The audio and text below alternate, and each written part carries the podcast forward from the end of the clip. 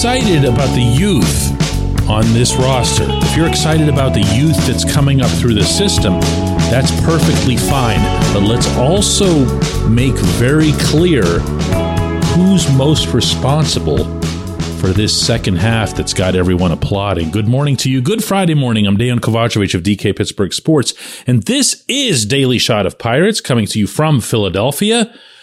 If you're into football and or hockey, I also offer daily shots of Steelers and Penguins where you found this. Pirates 3, Phillies 2. David Bednar finished it off with his 38th save, including a couple of Ks. Ryan Borucki pitched well in setting that up. Jared Triolo had a couple of hits. Alfonso Rivas had a couple of hits. You following a pattern here? If not, Josh Palacios had a couple of hits. Jason DeLay had a hit and a walk. Now you warm? Okay, good. Because this is kind of the point. And I am not here to douse anybody's excitement about 2024. In fact, what I'm about to share with you quite possibly could be something that only adds to the excitement depending on your perspective. But listen to this. This was after I left Citizens Bank Park. Came up with some numbers here. The Pirates, over the second half of this season, the thing that's got everyone so stoked, post All Star break, have used 14 hitters, position players, who are 25 years old or older. They've used seven players who are 24 years old or younger. Of the older group, the 25 plus, they've batted 255 with 62 home runs, 217 RBIs. The younger guys have batted 210 with 16 homers, 76 RBIs, and they've struck out 30.7% of the time. I told you, you might not like this. Because when you look at the potential for Henry Davis, for Endy Rodriguez, for Liover Peguero, for Nick Gonzalez, who's back, you have legit cause to see bright futures for one, two, three, or even all four of them, and others, and others. But they're not what happened here. They're not what drove this. They're not even close to being responsible for this. It was mostly these other guys. Triolo, for example, has been a pretty nice promotion. Triolo's looked like he can be. Uh, I, I don't want to put a ceiling on him just because people weren't excited about him before the fact, just because he was seen as some sort of middling prospect. He can defend, but he can't necessarily hit. And then when he does hit, he doesn't hit for power and everything else. You still have a player with a pretty high floor. Note that I'm using the term floor and not ceiling. Whereas someone like a Peguero has the ceiling. You see it with the pop that he has on his home runs. It's ridiculous. Almost looks like he's hitting a Super Ball. But then you also see that he's gone 11 for his past 80. And that's not okay.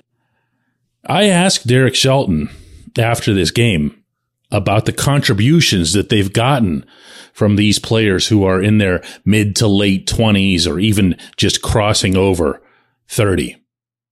Yeah, I mean, we won't talk about. Yeah, I mean they have. I mean Connor's been good. I mean he's a little bit older than that. Palacios yeah. has done a really good job. So I, I, think you know we've we've tried to use our whole roster in certain situations. Right. Rivas big play tonight on the ball. Schwarber hit. You know, so overall I think the the guys that our baseball ops group brought in midseason have done a really nice job. Also, Andujar, you know, I mean had an unbelievable year in Indy. He comes up, he contributes. So it you know I think this whole road trip kind of exemplifies like using the the entire roster. Now, that's a fair answer, okay? Now, listen to Borucki when I brought up this subject, because he's 29, and I don't think he was all that wild about being lumped in with the older guys. Obviously, like with the up and coming team, it's definitely good and um, like it's fun group to be a part of. Um, I'm not that, that old yet, but um, no, no, older no. here. No, I'm just, I'm just, I'm just kidding. I'm just kidding. Um, but um, no, it's been great. It's been great to have an opportunity. Um, kind of, kind of got got the opportunity. I just kind of ran away with it. you know what I'm saying? No, yeah, hundred percent. There's these tend to be like nothing but 22 year olds. Mm-hmm. No, no, hundred percent. Yeah, it, it feel like they gave you a real chance. Like you're going to be a part of this. Yeah, it's been it's been fun and just being able to just kind of just kind of help these guys along. Like I remember there's a couple guys like David Phelps and guys like I've been lucky to play with a lot of guys with Toronto and Seattle, and they showed me along the way. And this team's a lot like that team that we had in 19 in Toronto. It was just a lot of young guys, and we knew something was coming, but you had to have those couple guys that been there, done that to kind of help them out. And I'm just trying to be that guy as much as I can, and any questions anybody has, and just try to be a good leader to these and you guys. got that treatment also from the coaching staff and everybody else, right? Like they didn't treat you like, eh. no, no, no, You know what I'm saying? No, it's been great. It's been great. I've really enjoyed my experience here, and it's a really fun team to be a part of. And I think this is going to be a really good group from for years to come. Has anybody even paid attention to what this dude's done? You know, he's now got 39 innings pitched for the Pirates. He's got a 2.54 ERA. He's got a 0.77 whip. That's walks and hits per inning pitched. People don't even reach on him. He's been plain old boring. And as you heard him say when he was in Toronto, where he was for parts of four seasons, he had a feel for this kind of uh, clubhouse environment. And he feels that the older guys, and I guess he kind of put himself in that category, even though I'd already done that, can make a difference with those younger guys. But my point here is this. The biggest difference that the older guys have made to date is by being most responsible for the winning that we've seen since the All Star break. We're still very much waiting on the kids J1Q. This portion of Daily Shot of Pirates is brought to you by our friends at North Shore Tavern, that's directly across Federal Street from PNC Park. It's home of Steak on a Stone, an eating experience, underscoring the word experience. The steak is brought to you partially cooked on an 800 degree stone, and you do the rest. It's a ton of fun, it's a great meal, and it's a baseball atmosphere like no other in Pittsburgh. North Shore Tavern, right across Federal Street from PNC Park. Your front door, your car, your bike, your computer, your gun.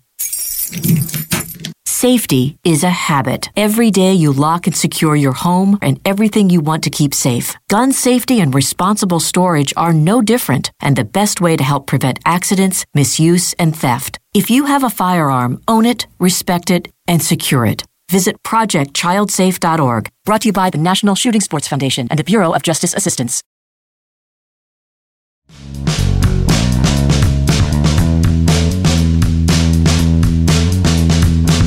Today's J1Q comes from Michael, who asks DK, would you call this season a success for Luis Ortiz? What is it, a step forward, a step back? And how likely is it that he can be counted on as a steady part of the 2024 rotation?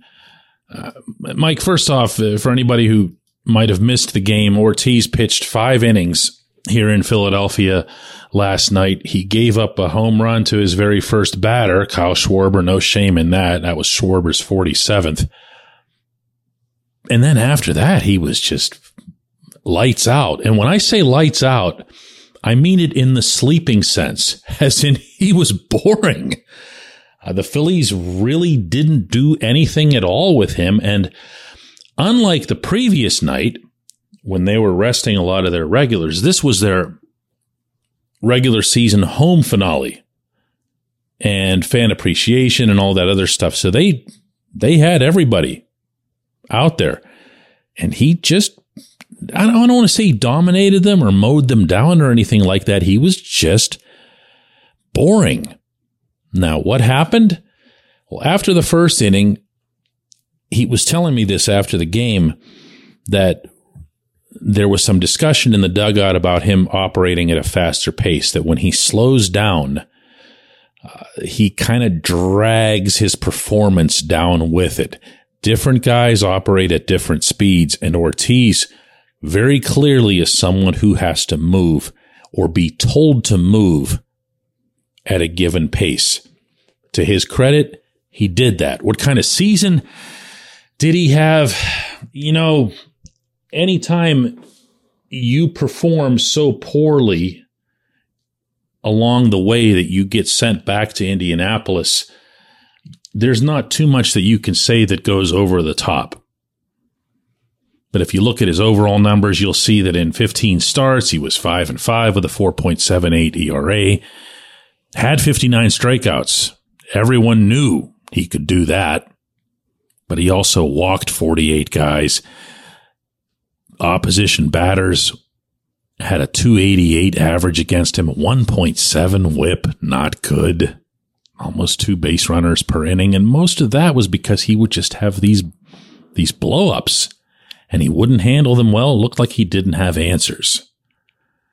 Whether or not he's going to have those in 2024, I don't know. Whether or not he could go to Bradenton and have, let's just say, a downright spectacular grapefruit league season and you'd still have them believe in him? I don't know. I don't know. I think he has a lot to show. I think he both should be and will be in the mix for a rotation spot.